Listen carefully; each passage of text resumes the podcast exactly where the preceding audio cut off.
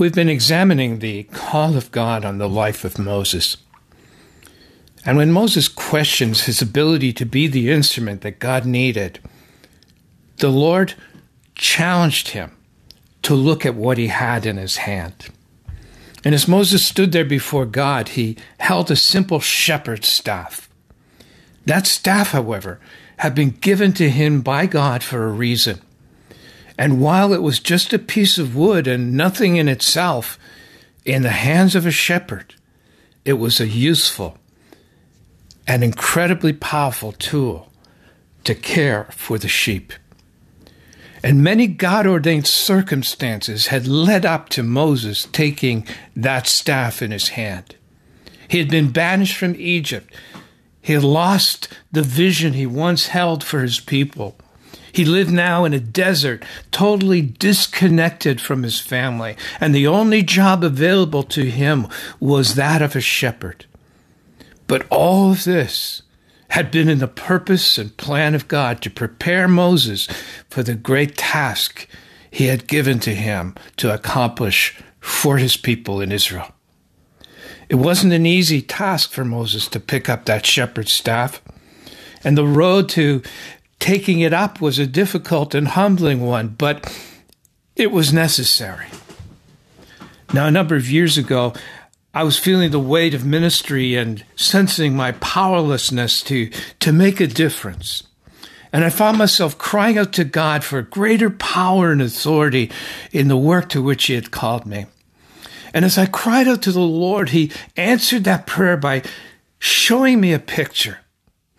And that picture is hard to describe, but, but what I saw and the meaning of what I saw was, was very clear. And in my mind, I could see a picture of, of what looked to be a pouch. And as I looked at that pouch, I, I felt the Lord speaking to my heart, and He told me that that pouch was the pouch of humility. And He went on to tell me that any authority He would give would go into that pouch. And I could only have as much authority as my pouch of humility could hold. And those words burned deeply into my heart. Authority without humility to handle it is deadly. And I've come to understand in a greater way the importance of humility in the work of the kingdom. God must humble us if we're going to be useful to bear his authority. And that is what God was doing in the life of Moses. He humbled Moses so he could use him. Moses had been prince in Egypt. He'd been banished, however, from Egypt, and now he picks up a simple shepherd's staff and carries on the task of a poor shepherd. But unknown to him, God was humbling him and strengthening his pouch of humility as the vessel in which he would place his authority. And God has been working on us as well. And some of us have faced serious trials in life, but God is shaping us through them. We are being transformed in character and spirit through the circumstances that God has allowed. And now we stand before God humbled and tested. We don't all have a shepherd's staff in our hand, but be assured that God has formed something in you, and you might not see it right now. And like Moses, you may have a tendency to belittle what God has given. You can't see how it could ever be used, but it is God who has given it to you. And his work in you is not in vain, and he has a purpose for what he has shaped and formed in you. In Exodus 4 and verse 2, God drew Moses' attention to the staff in his hand. It was not something that Moses ever thought about, but it was something God had placed there in his hand. And as Moses considered the staff, the Lord speaks to him. And in Exodus chapter 4 and verse 3, the first part of verse 3, the Lord says, And he said, Throw it on the ground. Now, speaking to Moses that day, God tells him to throw that staff that he had given him on the ground. Now we'll consider what happened when he did that in another message. In this message, I want to simply focus on the act of throwing that staff on the ground. Well, the staff was just a piece of wood. Moses would not have wanted to leave home without it. For 40 years, Moses carried that staff. It had been the tool of his trade. It chased off wild animals. It protected his sheep from harm. It rescued sheep from dangerous circumstances and situations.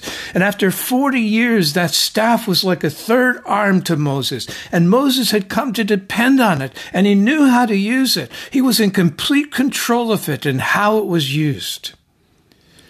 And what was God asking Moses to do when he told him to throw that staff on the ground? In essence, Moses was being asked by God to relinquish control over that staff. And God was telling Moses here that he was to surrender the stick to him. It's quite interesting that from this point on in the book of Exodus, that staff is referred to as the staff of God. And there's a reason for that.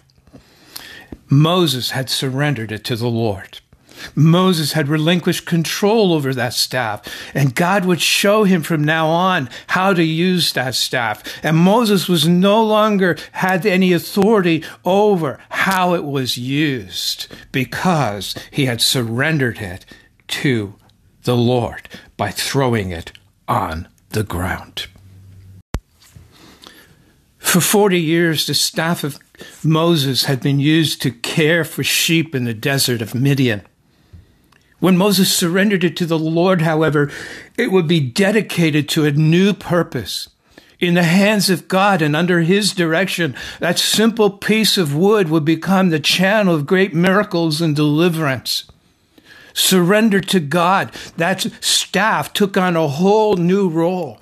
It would be used to lead the people of God out of bondage to the promised land. That day, God asked Moses to surrender the only tool he had.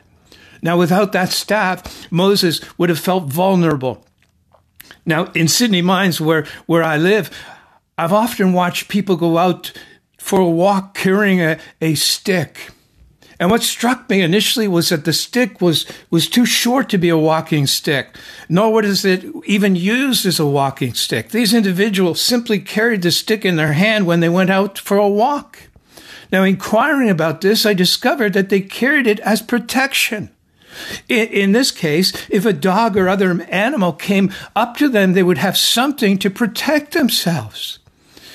Now, after years of carrying his staff, Moses would have felt its absence.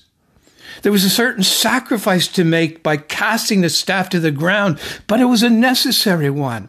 This act was, a, was symbolic. In casting it to the ground, he gave it to the Lord. And from this point onward, that staff would be devoted to God and to his purpose. Now, there's an important lesson here for us. If we're going to be effective in ministry, we too must surrender our staffs to each of us. God has given spiritual gifts and experiences in life. But it's not enough to have these gifts and experiences. In and of themselves, they will accomplish nothing of significance until they are surrendered to God.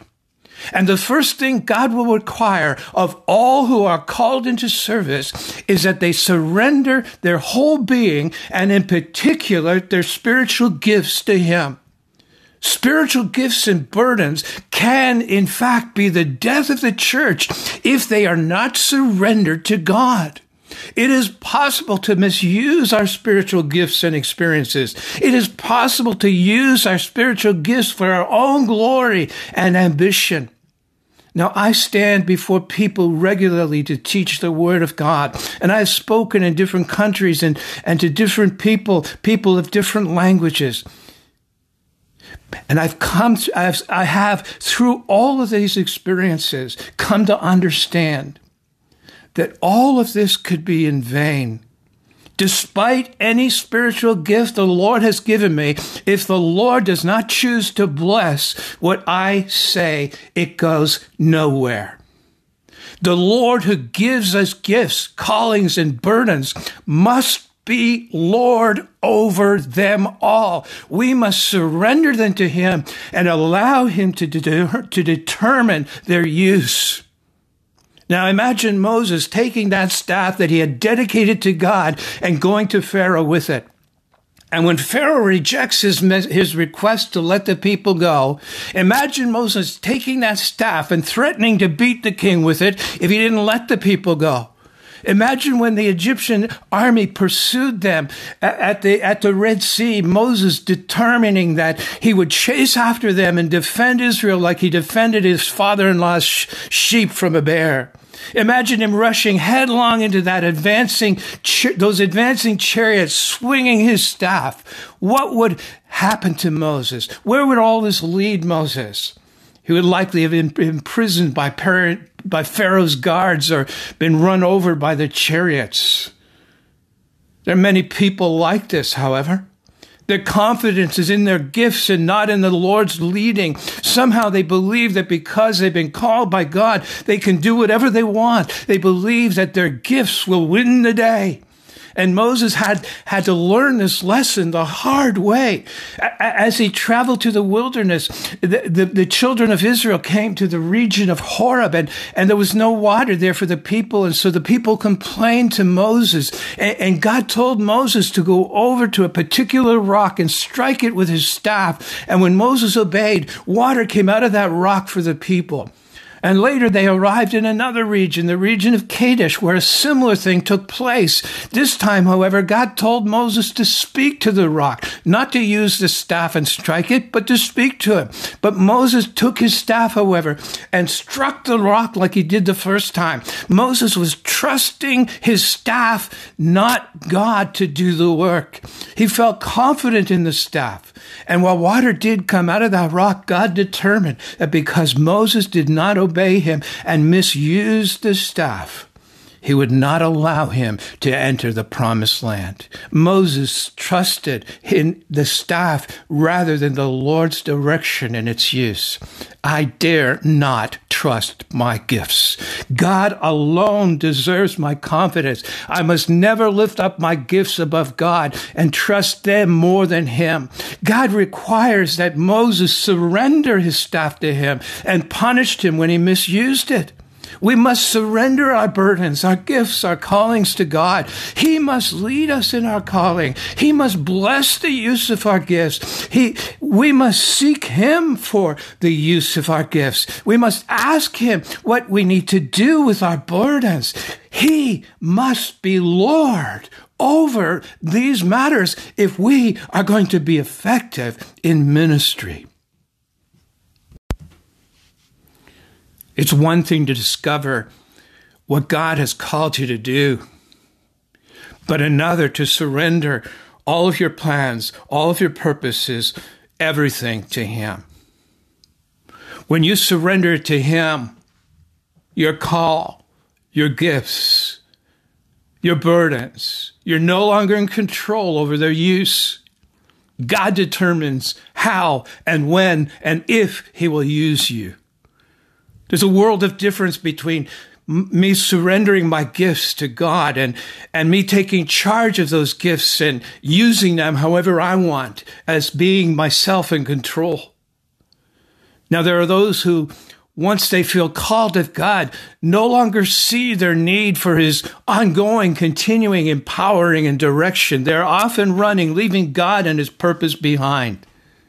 Your gifts and calling will not diminish your need for God and His leading. And the reason for this is that when God calls you, He wants you to surrender everything to Him and to His purpose. He wants you to surrender your control of the gifts that He has given. He wants you to surrender the control of your calling and the burden He has placed on your heart. He wants to be Lord over your gifts and callings and burdens. And once you surrender these things to the Lord, you are obligated to use them only as He sees fit. We have no right to assume that God will bless our gifts and callings and burdens if we choose to take control of them ourselves and misuse them. As God, as Moses stood before God that day, the first thing God required of him was a surrendered staff. And only in this surrender could that staff be used because the power was not in the staff, but in the one who controlled it. And God must have full control if our gifts and our burdens are to be of use. God is looking for those who will pray, Father, what you have formed in with me now, I surrender to you. I give you control and allow you to use what you have given to me for your glory. I don't know what you will do, but I leave it to you. I ask for an obedient and submissive heart that will step out only as you lead.